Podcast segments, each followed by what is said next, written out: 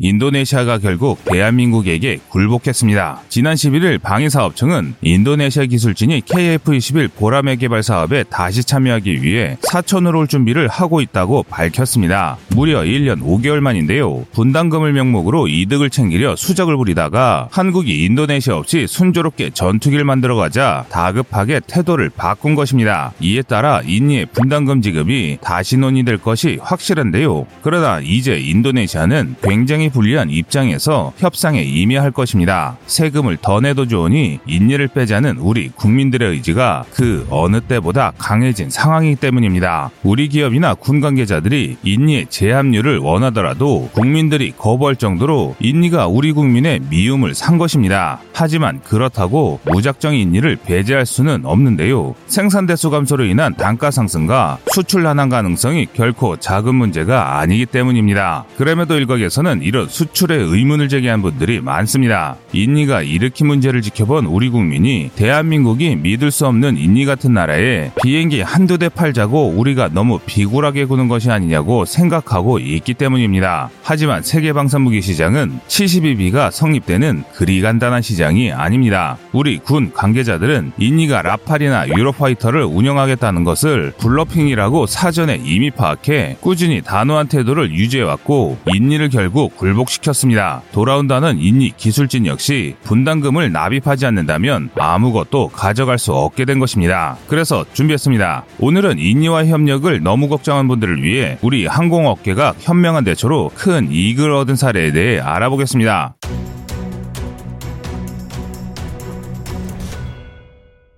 대한민국의 또 다른 국산 항공기인 T-50이 태국 수출이 목전 앞에 왔습니다. 지난 8월 2일 T-50의 수출이 전자공시 시스템 다트에 공시되었습니다. 이로써 총 8대 3,500억 상당의 T-50 해외 수출이 모두 확정되었습니다. 지난 7월 31일 T-50 TH 수출 계약을 맺은 차콘타 완장 태국 공군 중장의 축사까지 확보했는데요. 그는 태국군이 과거 T-50을 3단계에 걸쳐 조달했다는 사실을 언급하며 한국과의 거래에 무한한 신뢰를 드러냈습니다. 드러냈습니다. 뿐만 아니라 이번 네 번째 계약을 통해 태국 공군이 아세안 최강의 공군이 되는 꿈을 이루게 될 것이라 기대하기도 했는데요. 그만큼 T-50이 훌륭한 기종이라는 뜻입니다. 이는 태국군이 기존에 이용하던 그리펜 전투기를 사지 않고 T-50을 구입했다는 점만 봐도 명확히 알 수 있는 사실입니다. 그리펜 전투기는 스웨덴의 사브사가 만든 명품 단발 전투기인데요. F-18 호넷 전투기 엔진인 G404 엔진의 파생형인 볼보 RM12 엔진 엔진을 사용하는 단발 전투기입니다. 전장 14.1m, 전폭 8.4m, 전고 4.5m, 최대 이륙 중량 14톤으로 경량 전투기라고 할 수 있는데요. T-50 이글을 개조한 FA-50 파이팅 이글의 전장 13.1m, 전폭 9.4m, 높이 4.9m와 거의 비슷한 규모이기도 합니다. 그러나 절대 약한 전투기는 아닌데요. 중국 공군과의 모의전에서 보여준 성과만 봐도 얼마나 훌륭한 전투기인지 짐작할 수 있습니다. 지난 2015년 2010년 태국 공군은 중국 공군과 함께 잉지 2015라는 이름의 합동훈련을 진행했습니다. 이 훈련에서 중국은 자국의 전투기 6대를 출격시켰습니다. 수호이 27SK, 수호이 27BK 각 2대에 순수 중국산 전투기인 젠11이 출격했는데요. 이에 대응해 태국은 자신의 최신 JAS-39CD 그리펜을 출격시켰습니다. 그리고 결과는 충격적이었는데요. 4대용으로 태국 그리펜 편대가 단 한 대의 피해도 없이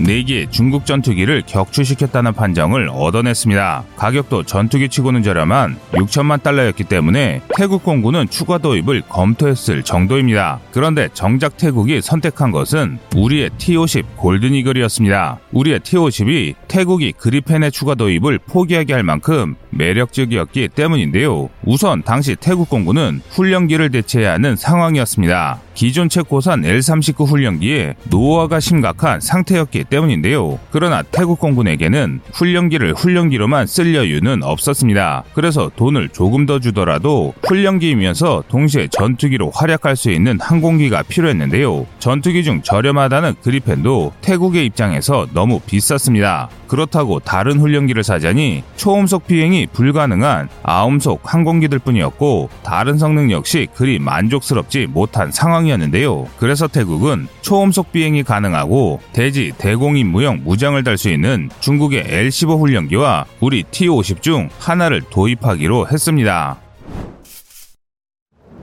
L-15 고등훈련기는 중국의 홍도항공 공업집단에서 만든 초음속 고등훈련기입니다. 이전까지 중국은 J7을 개량한 JJ7과 JL8, JL9 등의 훈련기를 사용했습니다. 하지만 중국 공군이 매우 빠르게 현대하면서 기존 훈련기로는 조종사 교육이 어려운 신형기들이 속속 배치되기 시작했는데요. 그래서 중국은 전술 임무, 리프트 임무가 가능하고 경전투기로도 활약할 수 있으며 애프터버너를 이용해 초음속 비행도 가능한 새로운 훈련기를 만들기로 결정했습니다. 그 결과 등장한 것이 JL-10이라고 불리는 L-15인데요. 길이 12.3m, 폭 9.5m, 전고 4.8m, 최대 이륙 중량 9.5톤으로 우리 T-50보다 다소 작은 고등훈련기입니다. 엔진은 러시아 GMKB 프로그레사의 AI222K25F를 카피한 WS11 터보팬 엔진을 쓰는데요. 중국산 카피판답게 추력은 원본보다 좀 떨어지는 편입니다. 하지만 그럼에도 불구하고 두 개의 엔진을 탑재하는 쌍발기이고 애프터버너 역시 탑재했기 때문에 최대 마 1.4의 초음속 비행이 가능한 고성능 기체입니다. 또한 무장은 최대 사거리 22km에 PL-09C 단거리 적외선 유도 미사일을 탑재할 수 있습니다. 뿐만 아니라 주날개 각 2개소, 주익단 미사일 발사대의 2개소를 포함해 총 6개의 hard point를 가지고 있습니다. 이를 이용해 공대공 미사일, 폭탄, 로켓탄, 공대지 미사일 등 각종 무장을 장비할 수 있는데요. 2001년 9월 개발이 발표됐고 2002년 11월에 처음 모습이 공개됐습니다.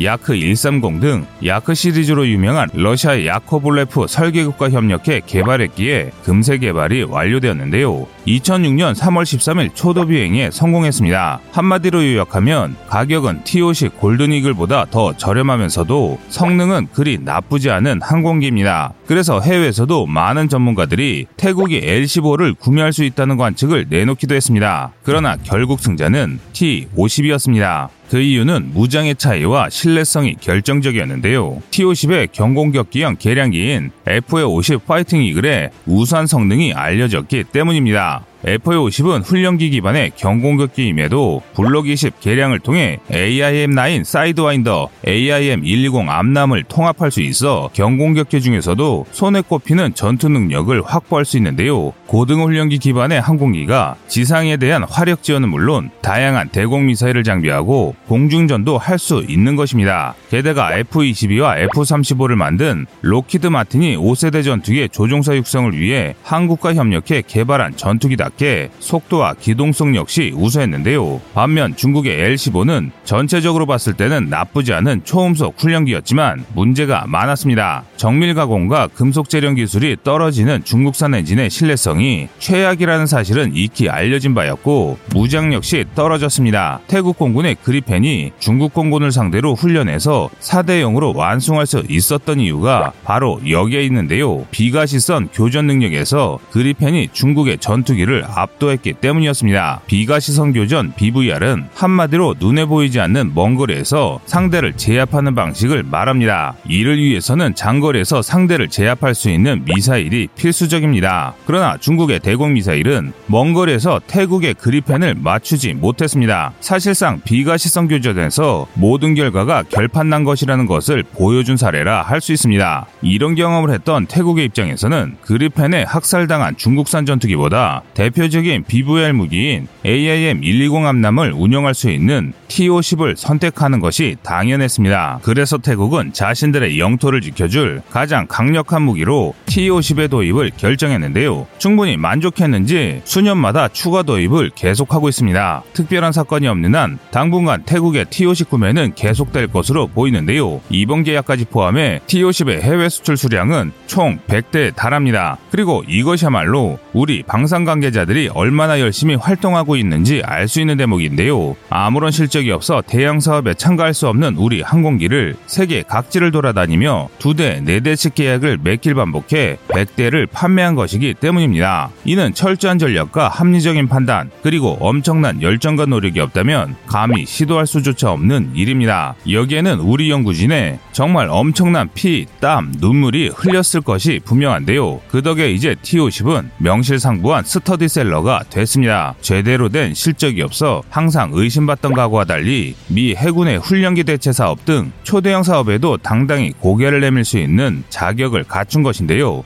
이와 함께 우리 항공기 수출에 더 좋은 소식이 들려올 수 있는 상황입니다. 그리고 이렇게 엄청난 성과를 거두고 있는 대한민국이 KF-21 보람의 개발에 인니를 무턱대고 끼워주려 할 리가 없습니다. 현재 한국의 항공 제작 기술력은 세계에서도 손에 꼽히는 기술력을 자랑합니다. 반면 인니는 전투기 개발 기술력은 없지만 KF-21 동시 개발 참여국이라는 지위를 악용해 한국을 압박하며 또 무시했습니다. 그러나 한국은 이에 굴하지 않고 오히려 기존 일정보다 더 빠르면서 순조롭게 국산 전투기 KF-21 21의 개발을 이어왔습니다. 이에 당황한 인니가 이제는 제대로 무릎을 꿇고 고개를 숙이고 들어오지만 분명한 건 지금 그들의 위치는 이전과는 다르다는 것입니다. 여러분의 생각은 어떠신가요?